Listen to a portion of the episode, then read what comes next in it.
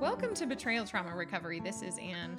I have Jennifer on today's episode. She is a member of our community and she follows us on social media. We have accounts on Instagram at Betrayal Trauma Recovery. We're on Facebook. You can see our page.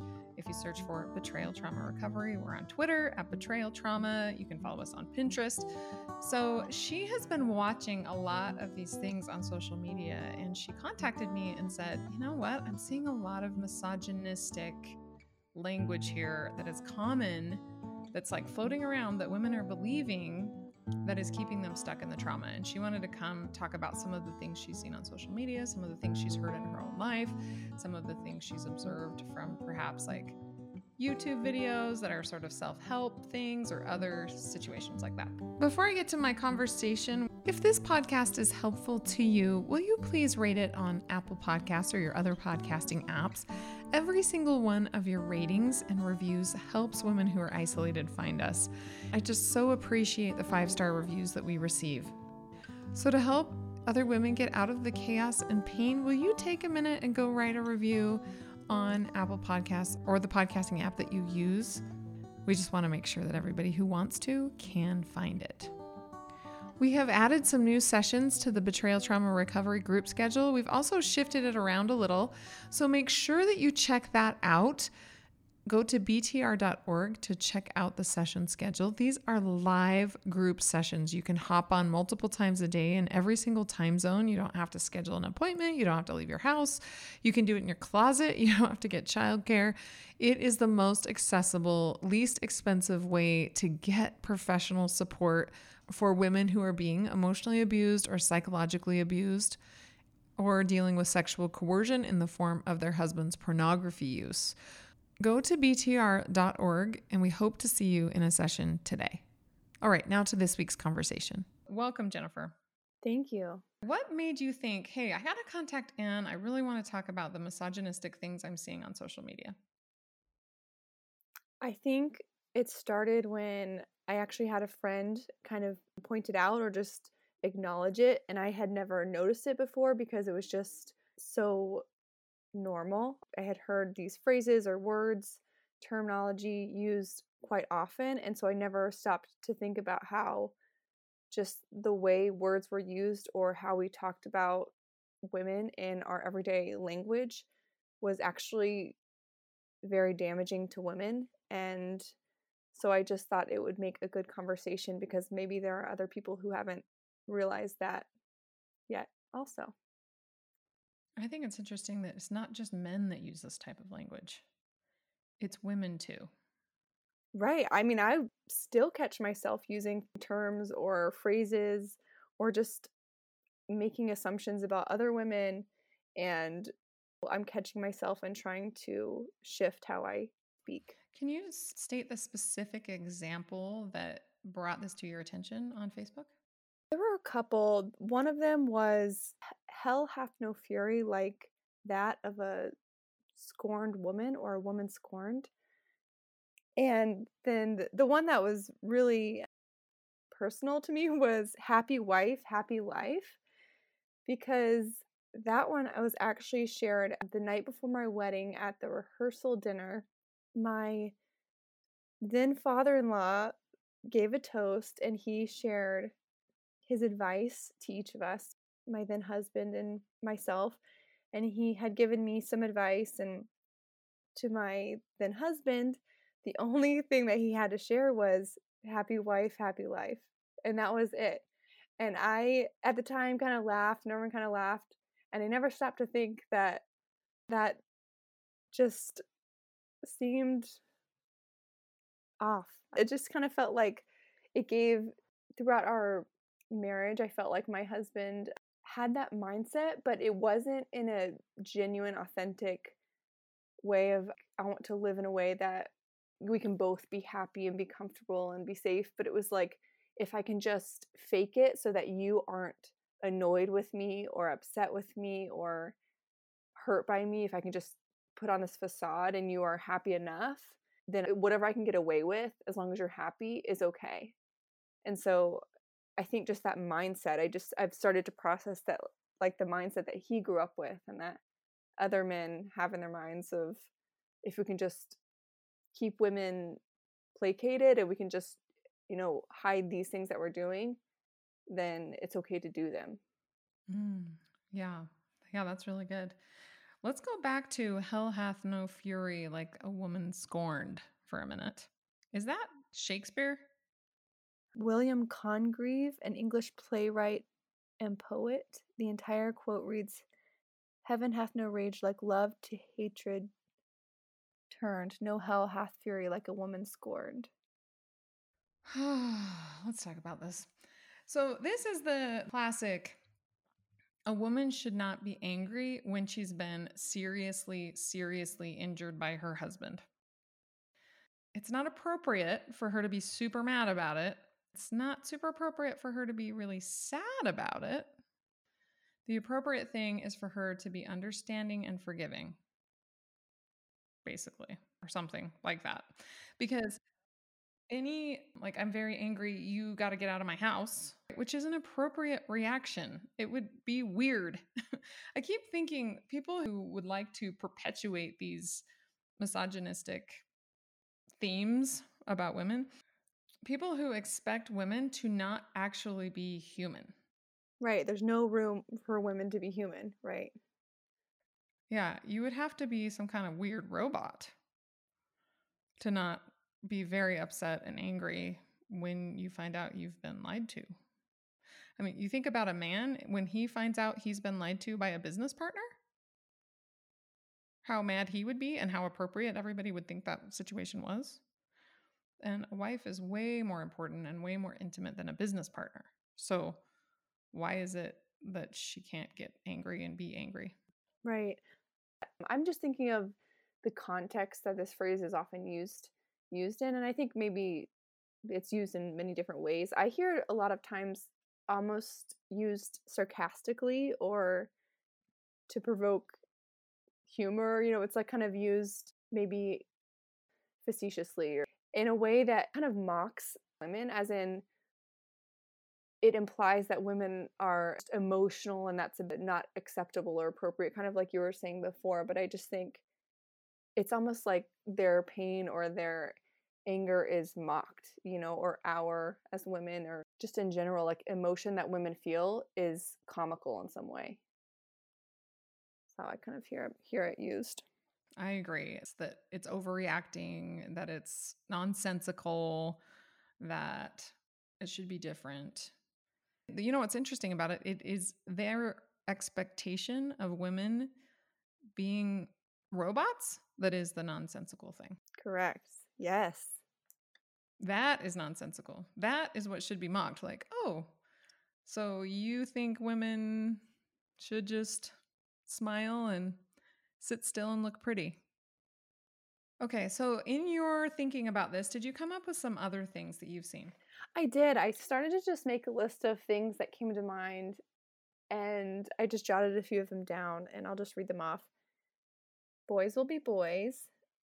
Wear the pants in the relationship. I think that one's often used when people are talking about a woman who has a strong personality or who just has opinions and speaks them and is not quiet all the time. I've heard that used like, oh, she wears the pants in the relationship. She's crazy. You're too intense, too loud, too bossy. Women are impossible to understand. If mama ain't happy, no one is. heard that one. Those were just a few.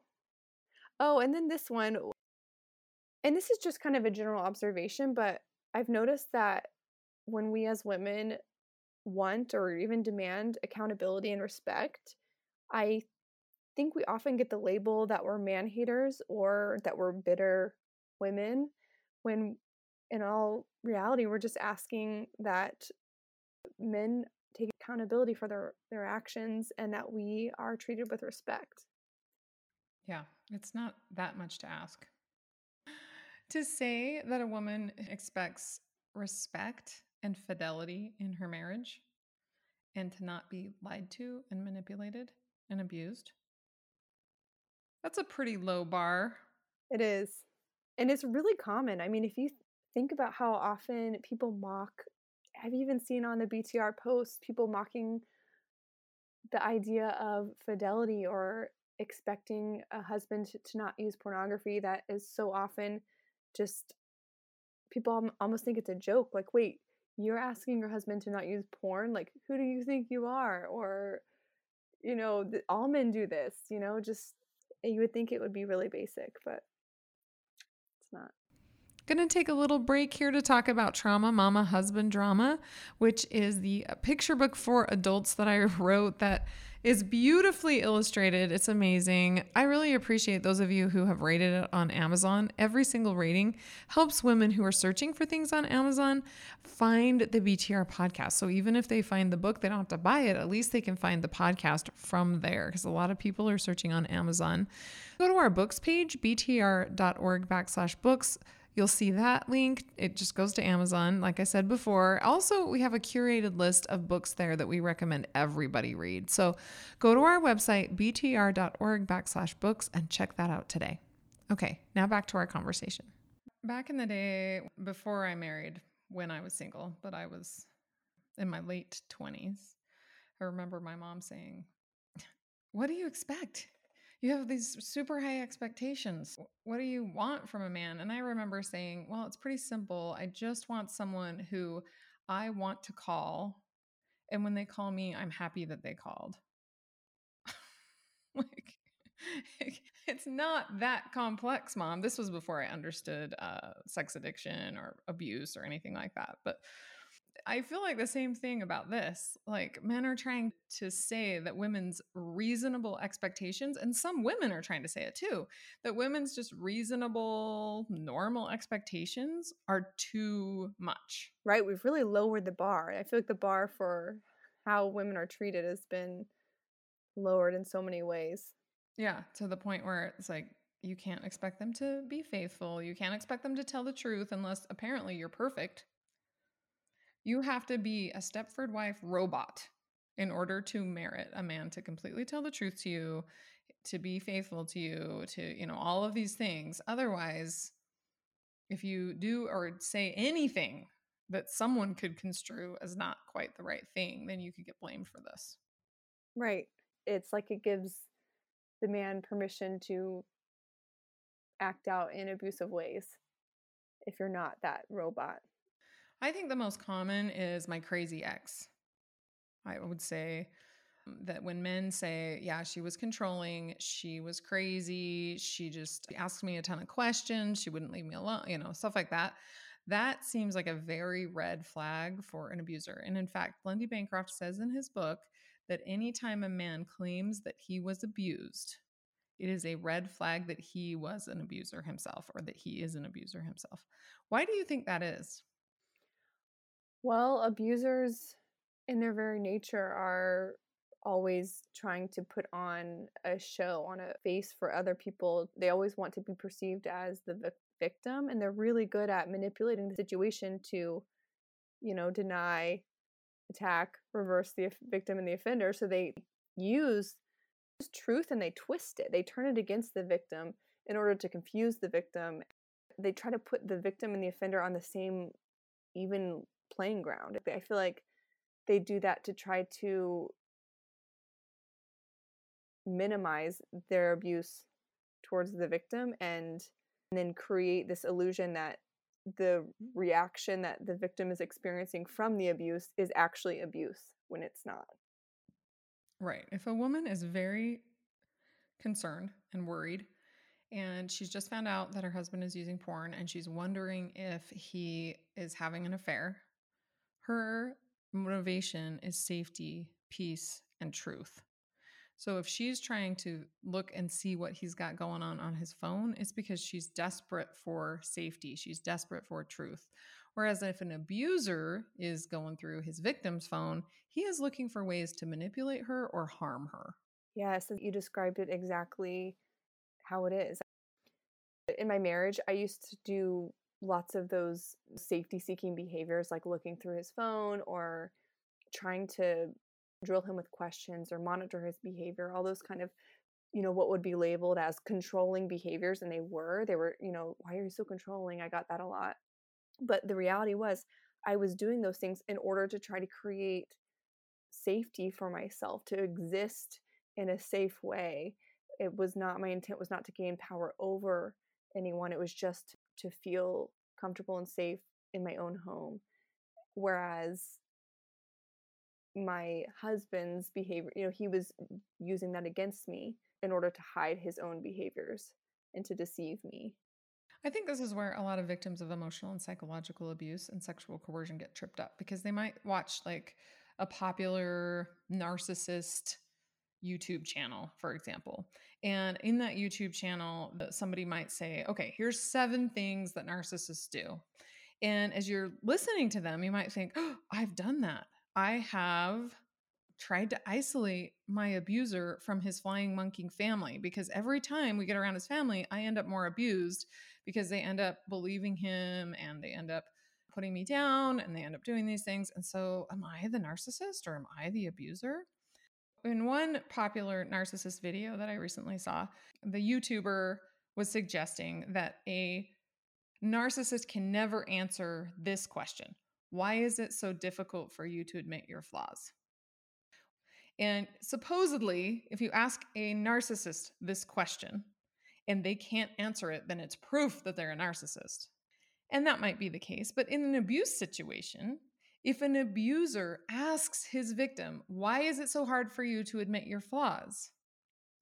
then he's gaslighting her, trying to make her think that it's her fault, that she's got flaws. Like, yeah, so what? I looked at porn, but why is it so hard for you to admit your flaws? Right? That would be a question an abuser would ask a victim in order to trip her up.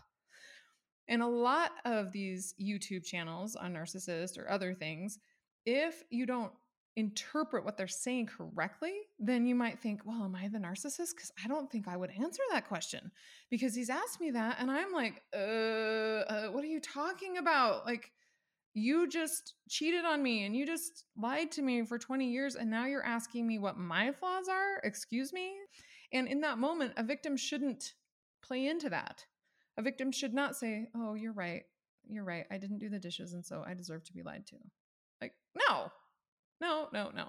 Jennifer wrote down a few more questions from those types of youtube channels. Yeah this one really stood out to me. Why do my differences threaten you? And I think that that maybe it's not worded just like that, but I think that general sentiment is used quite often. Like, why do my hobbies, you know, maybe like porn or these inappropriate games or books or whatever it may be, comics, video games, like, why do my hobbies or why do the things I like to do, why do they threaten you? Why do you feel threatened by me looking at this photo? I think that one's really misused against victims quite often. Mm-hmm.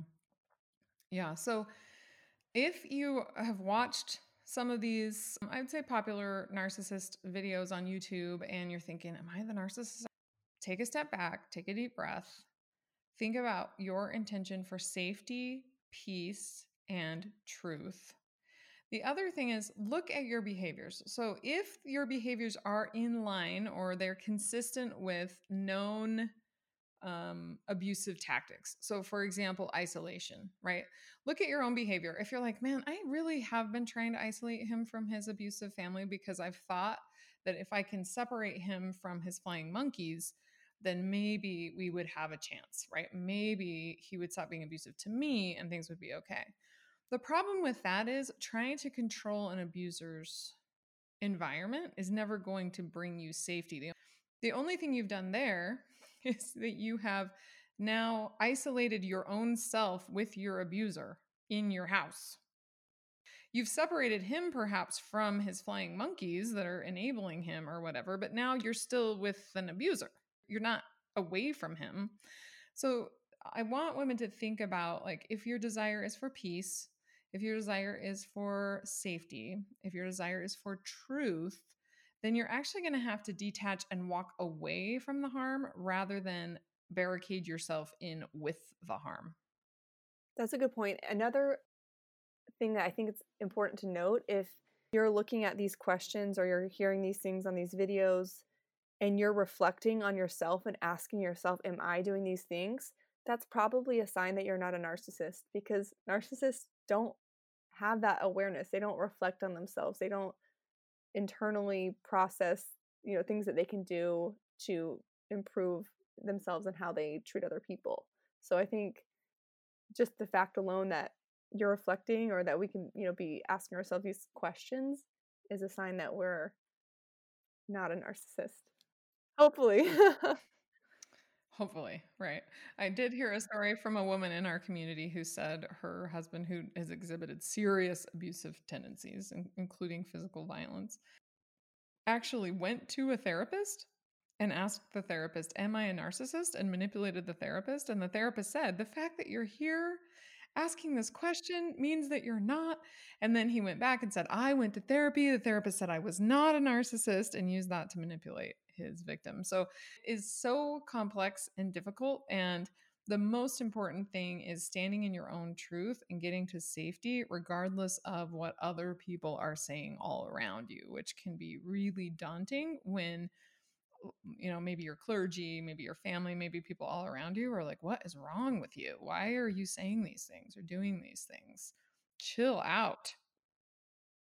Yeah, that, that's a good point. And it also reminds me of just everything you talk about on the podcast. I think it always comes back to establishing safety. So, like, establishing safety before you make big decisions, establishing safety before making decisions about progressing in the marriage or not, but also establishing safety before you assess whether you're a narcissist. Just interesting how it always comes back to safety. I think that's just the take home message is like safety first. Any other uh, things that you've observed from the community or scripting or things your parents have said or your clergy or people at your church or anything that is misogynistic? When I was pondering about this, I did have a funny scene that came up in my mind from The Office um, there's an episode it's called women's appreciation and so michael the boss of the office the manager he's saying all of these things about women when he's clearly made lots of sexist comments and he's unaware and angela one of the employees says and when we get mad you always ask us if we're on our periods and he says i know i have to know whether you're serious or not it's funny and comical but it just reflects the reality that women are just not taken seriously in general. Their emotions are not taken seriously. They're expected to suppress them, or if they're expressing them, eh, there must be an underlying reason other than them actually being valid, having valid concerns, you know? Right. So you don't have a valid concern. It's not concerning. You're not justified in being angry about your husband using porn so you must be on your period. Another example that I thought about, and this was just kind of in general and like a professional work environment. So in the industry that I work in, I work with a lot of men as my peers and colleagues. and I noticed that I started to kind of suppress some of my natural emotions or just the way I express myself or thoughts that I had that maybe weren't in line with what a, a man would want to hear. Like I just started to like try to filter myself so that I was acceptable to what men wanted to see or hear because I wanted to be perceived as smart or I wanted to be taken seriously, you know, because I felt like if I had any type of emotion, I'm a single mom, so I had lots of stress with trying to work a full-time job and then my son would get sick and I didn't have anyone to help me take care of him and just if I showed any kind of weakness in that it's not even a weakness there I go again. But if I had shown any kind of emotion then I assumed it would be seen as a weakness by my colleagues. And so I just I've just noticed that I've just started to shift myself in how I how I interact with other people how I present myself at work I wanted to be seen like a man instead of like a woman who can be taken seriously because I felt like in, ingrained in myself and ingrained in them is this thought that in order to be taken seriously, I must look like a man. Absolutely. It reminds me of the book called How to Be Successful Without Hurting Men's Feelings Non Threatening Leadership Strategies for Women by Sarah Cooper. Have you ever heard of that book? I haven't, but I clearly need to read that. Just want to read the Amazon description. In this fast paced business world, female leaders need to make sure they're not perceived as pushy, aggressive, or competent. it said Sarah Cooper illustrates how women can achieve their dreams, succeed in their careers, and become leaders without harming the fragile male ego. Chapters include, among others, nine non threatening leadership strategies for women, how to ace your job interview without over acing it. Choose your own adventure. Do you want to be likable or successful? It includes several pages to doodle on while men finish what they're saying. I think it's funny. Each chapter also features an exercise with a set of inaction items designed to challenge women to be less challenging. I think it's really cute. The reason why we bring this up, and the reason why we perhaps get accused of being man haters, is not that we hate men or not that we don't appreciate men. I would like to share that now that I know what emotional safety looks like, amazing, healthy men have come into my life. Excuse me. Who I really rely on, who care about me, who treat me with respect, who really respect my opinion and respect me, and they think I'm incredible. And it's been so amazing to be around good men. And I have several of them in my life now and interact with them frequently. And it is a delight. So I actually have more faith now in men than I ever have, which is cool. That being said, the reason why we bring misogyny into this is because when women are trying to get out of an abusive situation, this misogynistic scripting that they hear from perhaps a therapist, even a, um, a, female therapist, or clergy, or friends, or family, it keeps them stuck in the abuse and they don't see that it's this fog of misogyny and abuse that is harming them. And it also keeps them from getting to safety. So, the reason we have to talk about misogyny is because if they don't start seeing what it is, it will not help them get to safety. Can you talk about how misogyny kept you in your abusive situation? In my marriage, we were really active in our religion and our faith community. And I would just want to have this marriage that I had learned about and had, you know, wanted for so long that was based on equality. And I wanted this positive, happy relationship. But I was getting a lot of messages about a woman being like a helper and being needed to keep her husband from acting out using pornography or other behaviors. And so I felt like I bore some of that responsibility, whether it was in how I maintained our home and how I spoke and interacted with my husband or in my sexuality. Like there were so many different ways which I, I wanted to help him, I wanted to make it better because I thought that that was my job. Like I, I felt this part of me felt like I, as a woman, had this duty to prevent this man from going through these behaviors or acting out in certain ways. And on top of that, I was just getting a lot of messages from my in-laws who just kind of casually share these like stories about how you know if a woman doesn't keep her man happy then he's going to find it somewhere else or go somewhere else even though part of me knew that that wasn't true, there was a part of me that really believed that that was true. And so I just continued to try to fix myself so that I could fix our relationship. But in reality, like we've talked about, the most important thing that I needed to do at the time was to get to safety because safety allowed me to have the clarity that I needed to see what was actually happening in our situation, which was I was being emotionally abused and manipulated and once I was at, in a safe place, I could really wait and see what he was going to do, if he was going to make changes or not.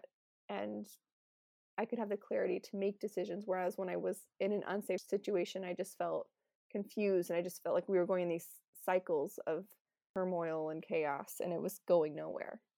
Mm-hmm. Yeah.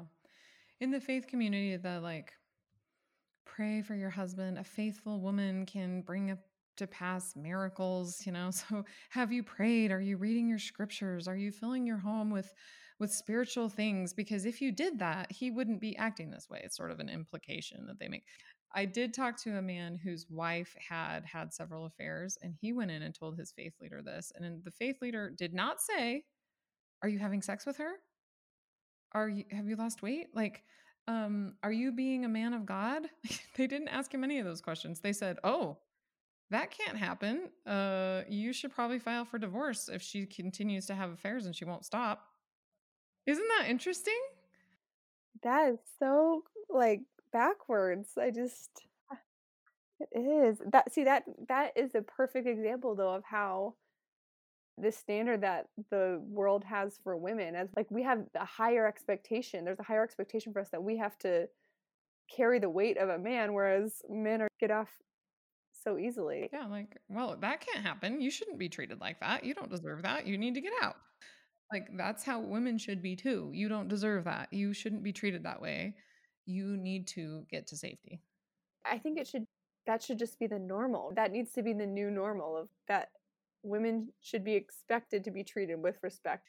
Mind blowing with that, but also that women should be able to speak their mind. They should be able to tell their opinions. They should be able to hold boundaries without people saying they are an abuser or they're the problem too. I mean, there's it goes kind of both ways. Absolutely. Have you ever seen that Nike commercial that came out this year? I think it's Serena Williams who's narrating it, and she says, If we show emotion, we're called dramatic. If we want to play against men, we're nuts. And if we dream of equal opportunity, delusional. When we stand for something, we're unhinged. When we're too good, there's something wrong with us. And if we get angry, we're hysterical or irrational or just being crazy. But a woman running a marathon was crazy. A woman boxing was crazy. A woman dunking, crazy. Coaching an NBA team, crazy. A woman competing in a hijab, changing her sport, landing a double cork 1080, or winning 23 Grand Slams, having a baby and then coming back for more. Crazy, crazy, crazy, crazy, and crazy. So if they want to call you crazy, fine. Show them what crazy can do. And I just love that quote. I want women to know that, like, fine, let everybody call you crazy. You get to safety when you're not being emotionally and psychologically abused and you're not in this fog and you can see straight. You can be a lawyer. you can be whatever you want or do whatever you want. The world is open to you and it is an incredible place. And if you genuinely want it to be a stay at home mom, there are options for you to figure out how you can make a living and work from home or get assistance from your church or from your family so that you can stay at home with your kids when they're young or whatever whatever it is. There's so many options for you. You are brave you are strong and you can do it. You can do it.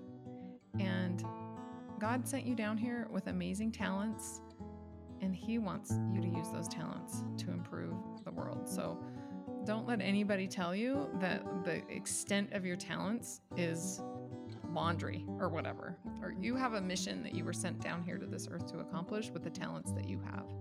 This podcast means so much to so many women. And so, if you'd like to support it, go to our website, btr.org, scroll down to the bottom, and click on support the podcast.